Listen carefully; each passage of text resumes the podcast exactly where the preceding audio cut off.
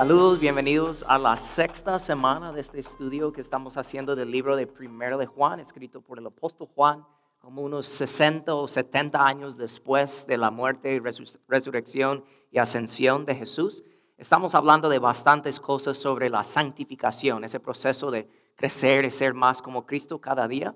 Y quiero hacer una conexión entre el sermón del domingo pasado y lo que veremos hoy, porque la semana pasada hablamos de la grandeza de ese momento de la segunda venida de Jesús, el hecho de que Jesús va a venir un día y poner sus pies físicamente sobre la tierra de nuevo. Y terminamos la semana pasada diciendo lo siguiente, la manera que vives ahora es siempre controlada por lo que tú crees de tu futuro. Y el apóstol Juan, en lo que veremos hoy en el capítulo 3, nos dice que hay una evidencia clara, hay algo tan obvia en la vida de un cristiano que verdaderamente cree que Jesús va a regresar. Si en verdad hoy tú crees que Jesús va a regresar, va a ser obvio en alguna manera muy específica en tu diario vivir. Y miramos lo que dice Juan en versículo 3 del capítulo 3. Él dice, todos los que tienen esta gran expectativa del regreso de Jesús se mantendrán puros, así como Él es puro. O sea, Juan está diciendo que vas a desear obedecer a Dios. No porque quieres ganar tu lugar en el cielo, sino vas a desear obedecer a Dios porque lo amas. Y déjame decirles, si tú vives así, deseando obedecer a Dios con todo porque lo amas, el diablo se enoja con eso. Y por eso les digo que un cristiano verdadero que vive fielmente para Dios en el presente porque sabe lo que viene en el futuro, es un cristiano que eventualmente será atacado espiritualmente. Eso es lo que vamos a hablar hoy. Algunos de ustedes ya saben de lo que estoy hablando cuando hablo de ataques espirituales. Yo me recuerdo una vez que en el 2009 tuve la oportunidad de ir a, la India, a visitar unos amigos misioneros, y me invitaron a predicar en una iglesia. Y cuando digo iglesia en la India es muy diferente, era un cuartito, um, y no se miraba como una iglesia ni nada. Pero yo me recuerdo, yo estaba hablando sobre 1 Tesalonicenses 5, hablando de estar alegre y gozosos y siempre eh, estar en oración y dando gracias al Señor en todo. Y yo me recuerdo de una niña vestida de un vestido eh, rosada con una gran sonrisa. Y ella me quedaba viendo durante todo el tiempo mientras que yo estaba hablando inglés y estaban traduciendo el mensaje. Y después del servicio salimos afuera todos. Y la niña con su hermano y su mamá me acercaron y con un traductor la mamá me dijo de que Dios le habló a través del mensaje y ella me contó de que acaba de ser diagnosticada con SIDA, ella y sus hijos ella se enteró de que todos tenían SIDA. Yo estaba like, wow. Pero aún así, con esa gran sonrisa, era un momento tan poderoso. Pero algo pasó en ese instante. Cuando yo estaba hablando con ellos, vino un señor de la nada, de no sé dónde, y empezó a gritarme. Yo no lo entendía, pero ellos sí, los que estaban ahí. Y sus ojos estaban como amarillos y me estaba diciendo algo. Y luego me contaron que él me estaba diciendo que, que dejara de hablar de Jesús. Y mi amigo el misionero le dijo, en el nombre de Jesús, que te vayas. Y el Señor se fue. Yo sabía en ese momento, como todos sabían, que era un ataque espiritual. Pero no siempre los ataques espirituales son tan obvios. O sea, el enemigo no, siempre te va a atacar de una manera tan obvia, sino él te va a atacar sutilmente, o sea, poco a poco, lentamente. Te quiere destruir lentamente. Y nosotros tenemos que estar alertas. Por eso Vemos en los versículos 7 y 8 de este capítulo 3 de primero de Juan, cuando él dice, queridos hijos, no dejen que nadie les engañe acerca de lo siguiente. Cuando una persona hace lo correcto, demuestra que es justa, así como Cristo es justo. Sin embargo, cuando alguien sigue pecando, demuestra que pertenece al diablo, el cual peca desde el principio. Viendo ese versículo, vamos a desempacar ese capítulo 3 y también ver Efesios 6 al tocar el tema de hoy, lo cual es los cristianos verdaderos están en la batalla. Y al hablar de eso, vamos a ver y responder a esta pregunta. ¿Qué se necesita para ganar la batalla espiritual cada día? Vemos en el primer punto que ganar la batalla requiere no practicar el pecado. Lo voy a repetir, no practicar el pecado. Mira lo que dice los versículos 6 y 9 de este capítulo 3. Todo el que siga viviendo en Él, en Cristo, no pecará, pero todo el que sigue pecando no lo conoce ni entiende quién es Él. De ahí versículo 9 dice, los que han nacido en la familia de Dios no se caracterizan por practicar el pecado, porque la vida de Dios está en ellos. De ahí mira lo que dice. Así que no pueden, no pueden seguir pecando porque son hijos de Dios. Les pregunto a ustedes, los que están aquí, los que están escuchando en línea, ¿cuántos ya han pecado en el día de hoy? Levanta la mano, porque todos hemos pecado. Todos, todos hemos pecado. Entonces, no se asusten cuando yo hablo del pecar, porque tenemos que ir un poco más profundo y para poder entender bien este versículo, tenemos que ir y ver realmente la palabra pecar en el idioma original del Nuevo Testamento, lo cual es el griego. Hay un versículo popular que es Romanos 3:23 que dice lo siguiente, pues todos han pecado, ahí está esa palabra, y están privados de la gloria de Dios. Esa palabra pecado, ahí en ese versículo, es la palabra en griego amartano, amartano, que significa un error, o sea, como, ups, me equivoqué, una equivocación, ¿ok? Eso es de ahí. Pero cuando Juan dice aquí en el pasaje que estamos viendo hoy que los hijos de Dios no pueden seguir pecando, esa palabra pecar ahí, pecando, es en el griego es un poco diferente, es la palabra amartía, que significa un acto de rebelión continuo. Un acto de rebelión continuo. Entonces, el pecado que Juan menciona aquí es lo siguiente. Piensa en esto. Es seguir haciendo algo que Dios te dijo específicamente que no lo hicieras y tú lo sabes, pero lo sigues haciendo. Es un estilo de vida que va en contra de la voluntad de Dios, al propósito. ¿okay? Juan está diciendo esto, está fuerte, pero él está diciendo que es imposible continuar viviendo un estilo de vida por el que ya Jesús murió para liberarte de él. Piensa en esto, si estás practicando el pecado sin arrepentimiento, Estás yendo en contra de la voluntad de Dios y tú lo sabes y lo sigues haciendo. Juan dice fuertemente que tú no eres un hijo de Dios. Y no estoy diciendo aquí que si cometemos un error o, incluso a veces pecamos al propósito, ¿verdad? Somos humanos y, y, fallamos. No estoy diciendo eso, que si haces eso no eres un hijo de Dios. Lo que tenemos que entender es lo siguiente. No podemos eliminar la presencia del pecado, pero sí podemos reducir la práctica del pecado. Si eres un cristiano de hace una semana o de hace 10 o 50 años, todos debemos poder decir, no soy lo que debo ser, tampoco lo que quiero ser, pero por la gracia de Dios no soy lo que yo solía ser. Tenemos que siempre, como hemos estado hablando, estar avanzando.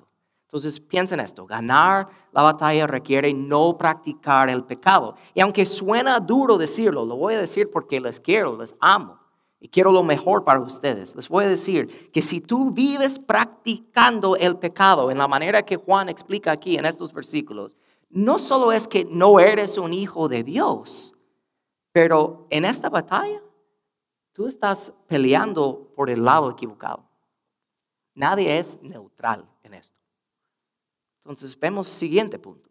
Ganar la batalla requiere aceptar que estamos en una batalla. Todos estamos en esta batalla, los cristianos y hasta los no cristianos. Mira lo que Pablo dice en Efesios 6, versículos 11 y 12. Él dice, pues no luchamos contra enemigos de carne y hueso, sino contra gobernadores malignos y autoridades del mundo invisible, contra fuerzas poderosas de este mundo tenebroso y contra espíritus malignos de los lugares celestiales. Vamos a desempacar eso un poco más adelante, pero quiero decir algo en este momento. Escúchame, please. Tus vecinos no son tus enemigos. Tus compañeros de trabajo no son tus enemigos. Tu jefe no es tu enemigo. Tu esposo, tu esposa no es tu enemigo. Nuestros adversarios en la batalla son el diablo, sus demonios y los que han sido engañados por el diablo. Y Juan habla de eso. Mira lo que dice versículo 8 de este capítulo 3. Sin embargo, cuando alguien sigue pecando, mira esto, está fuerte, demuestra que pertenece al diablo, el cual peca desde el principio. Pero el Hijo de Dios vino para destruir las obras del diablo. Eso habla de una batalla real, ¿ok? Y tienes que aceptar que estás en eso. Pero no solo termina ahí, mira lo que dice Juan en su libro que escribió después, en Apocalipsis, capítulo 12, versículo 9. Él dice, Satanás, el que engaña al mundo entero, fue lanzado a la tierra junto con todos sus ángeles. Y aquí en el mundo está el diablo con sus ángeles caídos que se llaman demonios. Y mira lo que dice 2 de Corintios 4:4. 4. Satanás, el Dios de este mundo, ha cegado la mente de los que no creen. Estamos en una batalla. Hay personas que son cristianos y que no quieren aceptar eso. O hay personas que van al extremo y piensan que todo se trata de eso y echan la culpa al diablo por todo. No, nosotros tenemos que encontrar el balance. Tenemos que entender esto bíblicamente, correctamente. Por eso estamos viéndolo hoy. Entonces, no puedes practicar el pecado para ganar la batalla. Tienes que dejar de hacer eso entender si lo estás haciendo, más probable que no eres un hijo de Dios y necesitas la salvación porque estás peleando por el lado equivocado. De ahí tienes que aceptar que esta batalla es real y estás en una batalla real. Pero de ahí, ¿qué? ¿Qué hay que hacer? Quiero enfocar en el lado práctico de lo que nosotros debemos hacer. Vemos el siguiente punto. Ganar la batalla requiere saber cómo defendernos. Nosotros nos defendemos orando, pero orando con la armadura de Dios. Mira lo que Pablo dijo en Efesios 6, versículos 10 y 13. Pónganse toda la armadura de Dios para poder mantenerse firmes contra todas las estrategias del diablo. Por lo tanto, pónganse todas las piezas de la armadura de Dios para poder resistir al enemigo en el tiempo de mal. Así después de la batalla, todavía seguirán de pie firmes. Ahora vamos a hablar de cómo defendernos. Y vamos a hablar más adelante de otras cosas que tenemos que hacer en esta batalla espiritual. Pero quiero que escuchen algo. Esa palabra que acabo de leer ahí en ese versículo es una palabra muy clave. Resistir. Nosotros no debemos salir buscando una pelea con el diablo, sino nosotros debemos siempre resistir y descansar en la victoria ya ganado por Jesús sobre el diablo. Hay que saber eso antes de hablar de cómo defendernos. Sabiendo eso, vemos que cada día nos tenemos que poner primero el cinturón de la verdad. Versículo 14 de este Efesios 6 dice, defiendan su posición poniéndose el cinturón de la verdad. Cuando yo hablo de la armadura y cuando Pablo hablaba de la armadura, en el contexto de esos días, las personas de inmediato pensaron en un soldado romano, porque ahí vivían. Eso era el contexto de ellos, eso es lo que venía a sus mentes. Entonces, cuando yo digo soldado romano, por las películas y fotos que has visto en tu vida, ¿qué te viene a la mente? No? Se te viene una imagen y para mí, lo que me hace pensar cuando yo pienso en la armadura, yo pienso en las cosas más importantes en mi mente, ¿no? Yo pienso en su coraza, que protege todos sus órganos vitales, yo pienso en su casco para proteger su cabeza, yo pienso en su escudo y su espada y todas esas cosas. Pero este versículo dice, defienden su posición poniéndose el cinturón de la verdad. O sea, ¿cómo es que un soldado se va a defender utilizando su cinturón. me pregunto, like, de todas las piezas de la armadura, yo pregunto, Dios, ¿por qué escogiste el cinturón para hablar de eso primero? Traten de imaginar otra vez un soldado romano en una batalla en aquellos tiempos. Ahora piensen en su cinturón por un momento. Hay tres funciones del cinturón vitales para poder tener victoria en la batalla. Primero piensa en esto. Ellos usaban túnicas que llegaban hasta sus pies. Entonces, poniéndose la cinturón, ellos podían meter la túnica en el cinturón para levantarlo, para no tropezar cuando estaban corriendo. Eso es uno. La segunda cosa y función del cinturón era de apretar la coraza, la coraza que protege sus órganos vitales. Sin el cinturón hubiera estado flojo. Se puede caer, se puede penetrar algo fácilmente. La tercera cosa que hace el cinturón ser lo más importante, creo que eso es lo más importante, es que se usa el cinturón para sostener a la espada, cargar su espada. Entonces, si entendemos que el cinturón es la pieza de armadura más importante, ahora, ¿por qué se llama el cinturón de la verdad? Piensa en esto, ¿ok? Porque si nosotros, como en aquellos días, igual hoy, con todo lo que está pasando en el mundo, si nosotros estamos viviendo ignorantes de la verdad, estamos completamente abiertos a un ataque. Lo voy a decir una vez más. Si nosotros estamos viviendo ignorantes de la verdad, estamos completamente abiertos de un ataque. ¿Y cuál es el ataque la manera de ataque, la estrategia más usada por el diablo. Es exactamente lo opuesto de la verdad, es la mentira. Y si tú vives ignorante de la verdad, estás abierto a los ataques de las mentiras del diablo. Tenemos que entender eso.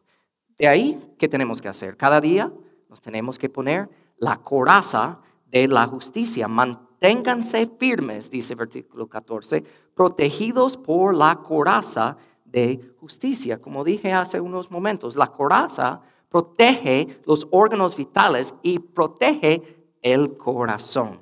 Y hay dos maneras de ataque que el diablo usa para atacar a tu corazón. El primer ataque es que el diablo te mienta y te dice, sigue tu corazón, es ok, haz lo que te va a hacer feliz, no hay nada malo en eso. Eso es una de las mentiras que el diablo usa para atacar nuestro corazón, pero de ahí el diablo te quiere atacar en una forma en que realmente tú empiezas a atacarte a ti mismo y perder corazón, por decirlo así, perder valentía, perder las ganas de querer seguir a Dios y honrarlo con tu vida. Y cuando eso pasa, si sigues ese patrón en tu vida, caes en tentación o caes en una trampa, te equivocas y pecas, y sientes una culpa y vergüenza tan horrible que el diablo ya no te tiene que atacar porque tú te atacas a ti mismo diciendo lo, feo que eres y lo malo que eres, que nunca puedes estar bien con Dios. Por eso tenemos que proteger nuestro corazón con la coraza de la justicia.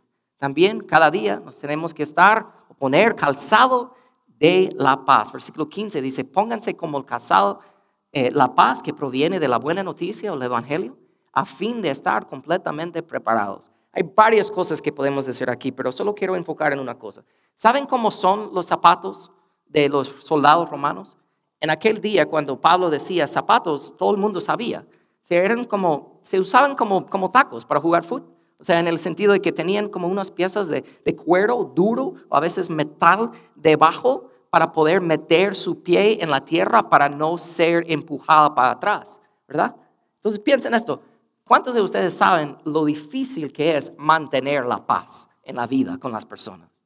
Y hay muchas veces cuando tenemos que, como por decirlo así, meter nuestros pies en la tierra y no ser empujado para atrás cuando el diablo está tratando de causar caos o división y quitarnos la paz.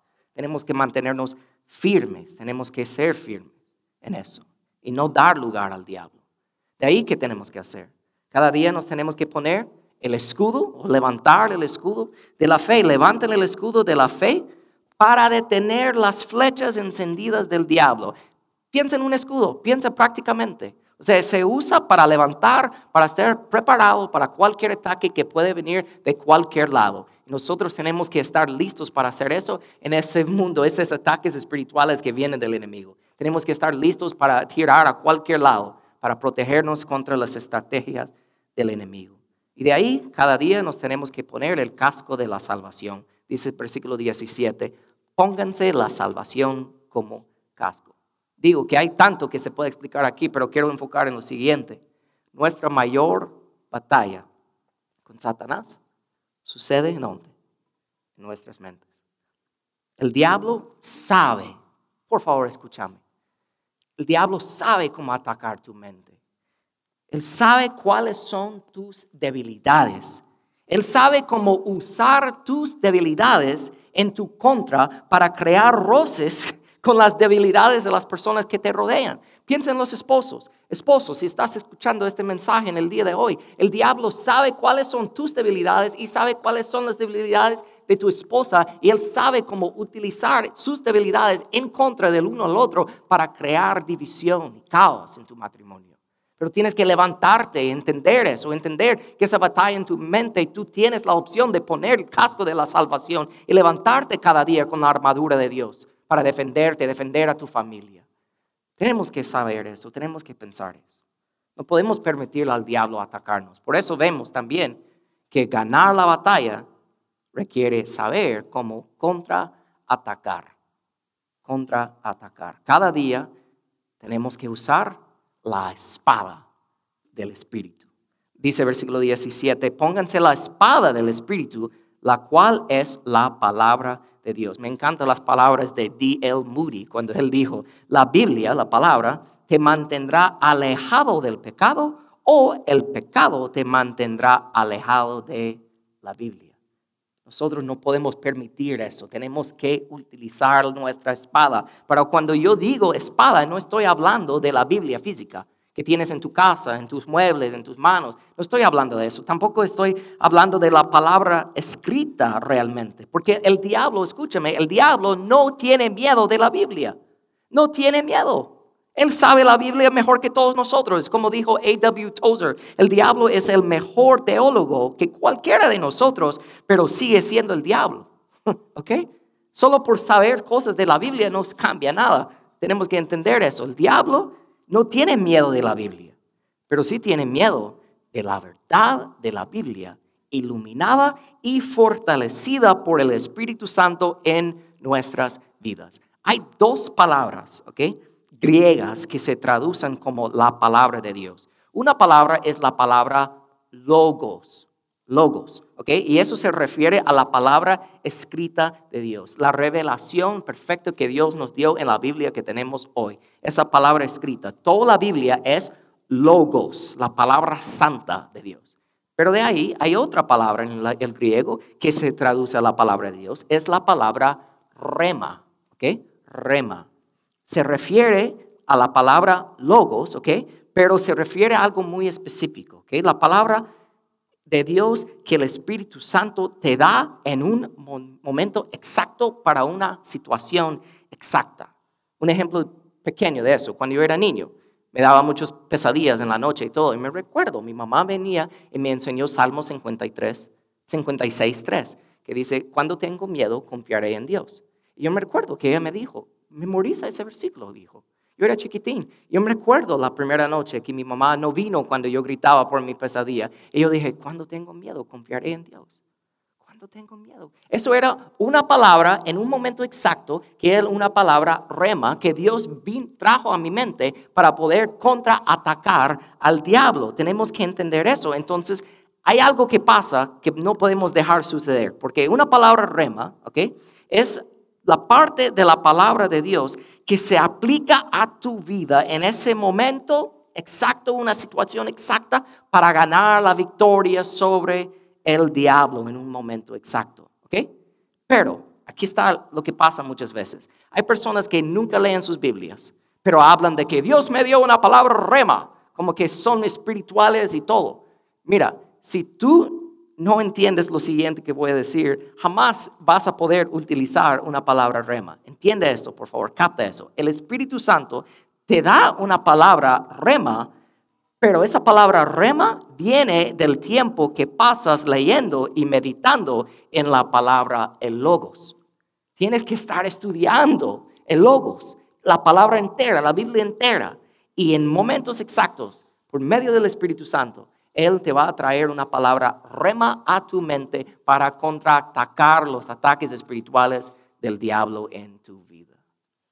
De ahí también cada día tenemos que usar el nombre de Jesús. Me encanta una, una, una, historia de la vida de Pablo. Él estaba caminando y había una chica detrás de él, una adivinadora. Ella podía como adivinar el futuro y, tenía unos dueños que ganaban mucho dinero por el don espiritual que ella tenía, que no era de Dios, sino del diablo. Y ella lo estaba usando. Y se molestaba Pablo tanto porque ella un día le estaba atrás de él hablando, hablando, hablando. Y mira lo que dice la palabra. Pablo se dio vuelta y dice, te ordeno en el nombre de Jesucristo que salgas de ella. Y mira lo que pasó y al instante el demonio la dejó. Algo que me encanta de este ejemplo que vemos aquí de Pablo es que Pablo no gritó, no sudó, no se puso loco, ¡Ah, en el nombre de Jesús. No, no, nada de eso, solo dijo ahí, te ordeno en el nombre de Jesús que salgas de ella. ¿Por qué? Porque no era un, como obviamente una gran batalla para Pablo de pelear y gritar y, ah, en nombre de Jesús, todo eso. ¿Por qué Pablo no hizo eso? ¿Saben por qué? Porque la batalla ya ha sido ganada. Nosotros peleamos de victoria, no peleamos para ganar la victoria. La victoria ya ha sido ganada. Nosotros solo tenemos que confiar en el poder de Jesús. Es su nombre. ¿Ok? Tenemos que entender eso. Satanás y sus demonios odian escuchar el nombre de Jesús, de alguien que conoce a Jesús, obviamente, que tiene una relación real con Él. Piensa en esa sensación que a veces nos pasa en la noche, estás como medio dormido y escuchas un ruido fuerte afuera y estás como... Esa es como esa sensación que le da al Satanás y el diablo, a los demonios cuando escuchan el nombre de Jesús, de alguien que literalmente conoce a Jesús y vive entregado a Él. Nosotros tenemos eso para contraatacar al diablo. Y de ahí unas cositas más que quiero mencionar. Cada día también tenemos que usar la sangre de Jesús. Mira lo que dice Apocalipsis 12, 11. Ellos, hablando de los cristianos en aquellos tiempos que estaban pasando persecución horrible, dice, lo han vencido a Satanás por medio de la sangre del cordero. Es, solo estamos extendiendo la idea de lo que acabo de decir sobre el poder del nombre de Jesús. O sea, el poder viene de Jesús, no de nosotros. Y la sangre de Jesús no es algo que yo declaro la sangre de Jesús. No, no, es que Jesús ya ganó la batalla. Solo tengo que confiar en la batalla ya ganada por Él. Mira esta historia que me encanta contar de John Wesley. John Wesley en los años 1700, él eh, era un predicador, escritor, él autor y todo. Y una noche él estaba predicando y salió para caminar a casa y alguien salió, un ladrón, y lo robó. El ladrón le quitó todo. Pero cuando estaba corriendo y huyendo del ladrón, John West le dijo, hey, hey, te faltó algo. El ladrón estaba como medio confundido, le quedó viendo y le dijo, hey, chico, mira, un día estoy seguro que te vas a arrepentir por lo que me estás haciendo en este momento. Y solo te quiero decir, escucha y memoriza estas palabras. La sangre de Cristo nos limpia de todo pecado. El ladrón le quedó viendo como que era un loco y se fue huyendo. Años después, John Wesley estaba predicando en otra iglesia y al final estaba despidiéndose de la gente y pasó un hombre, un hombre que le quedaba viendo con ojos bien grandes. Era ese mismo hombre que era ladrón. John Wesley no lo reconoció, pero el hombre sí reconoció a John Wesley. Y este hombre ya era nuevo, cristiano, era, era una criatura nueva, era un hombre de negocios bien exitoso y todo. Y miró a John Wesley y le dijo, John Wesley, te tengo que decir que se lo debo todo a ti. Cambiaste mi vida me has transformado por lo que me dijiste. Y John Wesley dijo, mm, amigo, te digo, no me debes nada a mí, sino lo que te dije aquella noche. Todo debemos a la sangre de Cristo que nos limpia de todo pecado. Así es para Él, así es para nosotros. La sangre de Cristo, la cruz, cambia todo. De ahí vemos que cada día tenemos que usar la palabra de nuestro esta es la, palabra clave, nuestro testimonio. Ese versículo 11 sigue diciendo, ellos lo han vencido por medio de la sangre del cordero y por el testimonio que dieron. Nuestro testimonio prueba que tenemos la autoridad para usar las armas de Dios en la guerra. Hay un ejemplo de eso bien fuerte también en el libro de Hechos. Dice la palabra que había un grupo de judíos, o sea, no cristianos, ¿ok? Solo estaban como escuchando y habían visto cosas que Jesús hacía o Pablo hacía. ellos andaban ahí en la ciudad y ellos estaban tratando de expulsar demonios de la gente. Y trataban, dice la palabra, de usar el nombre del Señor Jesús y en sus conjuros, dice la palabra, y decían, te ordeno en el nombre de Jesús, de quien Pablo predica, que salgas. Y en una ocasión, dice la palabra, que lo intentaron, el espíritu maligno respondió y dijo, yo conozco a Jesús y conozco a Pablo, pero ¿quiénes son ustedes? Piensen esto. Tú tienes para tener poder, para, poder eh, avanzar y batallar y resistir al diablo y, y, tener victoria en este día al día, el diario, en la batalla espiritual, tienes que tener tu propia relación con Jesucristo, tu propio testimonio. Si yo te pregunto, ¿eres cristiano? Y tú me dices, oh sí, toda mi familia desde chiquito soy cristiano. La fe de tu abuela, la fe de tus abuelos, la fe de tu mamá y tu papá, no vale. ¿Tú tienes fe en Jesucristo? Es la pregunta. ¿Tienes tu propio testimonio? Porque si no lo tienes, no tienes y no puedes tener victoria en esta batalla espiritual. Imposible. Y de ahí al final, realmente de todo lo que hemos hablado, llegamos a este punto final, que es como el resumen de todo. Cada día tenemos que usar una vida rendida a Jesús. Eso es nuestro mayor arma.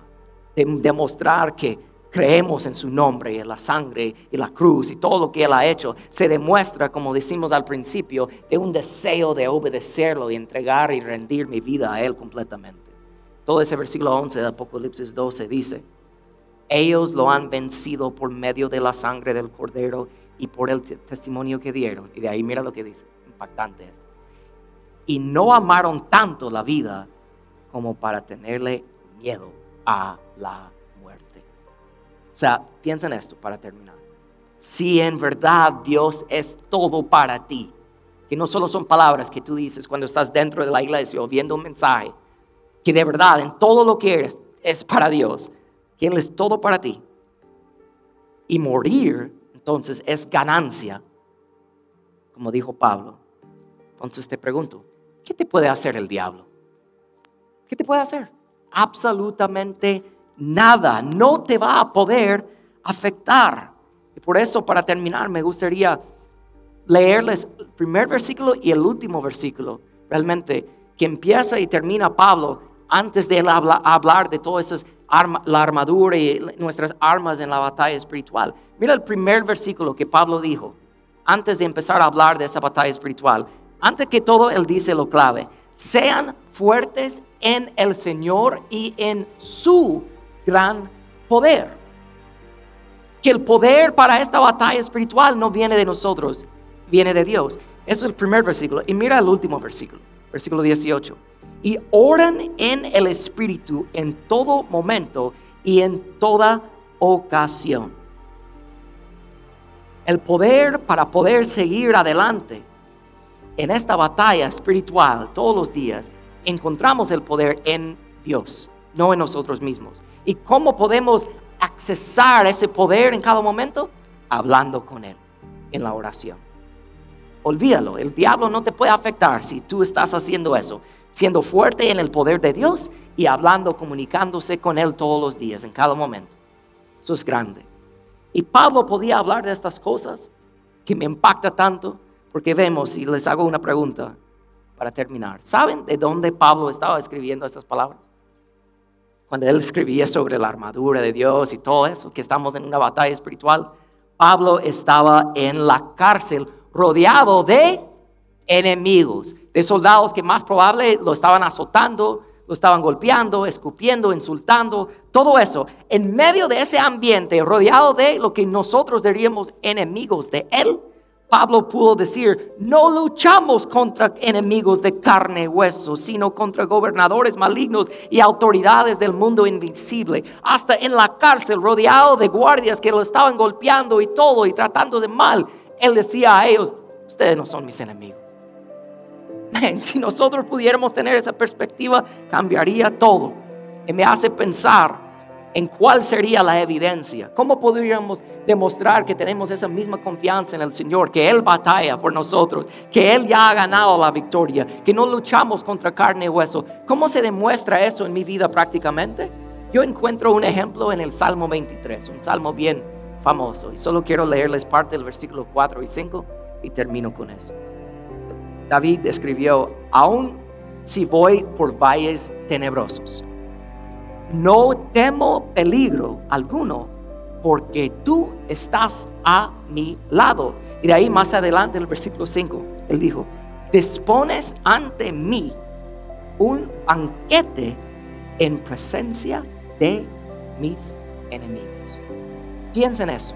David está pintando la imagen de una mesa lleno de comida y él sentado ahí, rodeado en la misma mesa con sus enemigos. ¿Y qué estaba haciendo David? Comiendo. ¿Cómo sería posible para alguien literalmente de estar sentado en una mesa rodeado de enemigos y no tener el estrés? Porque cuando el estrés viene, la ansiedad, el miedo y todo eso, ¿cuál es la cosa que no queremos hacer? Muchas veces nos quita el apetito, no queremos comer. Pero David habla de que aún en rodeado de mis, mis enemigos, si tú estás a mi lado, hasta yo estoy tan tranquilo que puedo comer delante de ellos. Yo puedo estar tranquilo delante de ellos porque yo sé que yo no peleo para ganar la victoria. Yo peleo porque ya Jesús ha ganado la victoria. Yo vivo en eso, es real para mí. Entonces les termino diciendo, esta batalla espiritual es real. Y más que nunca, hoy en día, hay, van a haber personas que salen en la tele, que salen en las redes sociales, que salen en tus vecindarios, en tu trabajo y van a estar hablando mentiras. Van a estar hablando de cosas del futuro y van a estar tratando de engañarte. Entonces tienes que entender que tienes que levantarte cada día y entender que estás en una batalla. Y tienes que utilizar la armadura de Dios. Y repito al final, solo para decir eso, la pieza de la armadura más importante, cinturón de la verdad. Tú tienes la verdad en tu mano, tienes la verdad hasta en tu celular. Háblelo y estudialo y llega a conocer más a tu Creador, porque esa es la única manera de no caer en las trampas en esta batalla espiritual. Dios está a su lado, puedes hacerlo. Dios está contigo. Permíteme orar por ustedes en este momento. Cierren sus ojos, inclinen sus rostros. Padre, yo sé que esta batalla espiritual es real, lo vemos todo el tiempo. Yo te pido, Señor, que le des a cada persona escuchando este mensaje la capacidad de entender eso aún más en el día de hoy. De que estamos en una batalla, que las personas que los rodean no son sus enemigos. Esta batalla es más grande de lo que podríamos imaginar. Gracias, Padre, por darnos la palabra para poder tener la espada, que es tu palabra, el cinturón de la verdad, las cosas más importantes para protegernos, Señor, en esto y resistir los ataques de mentiras del diablo.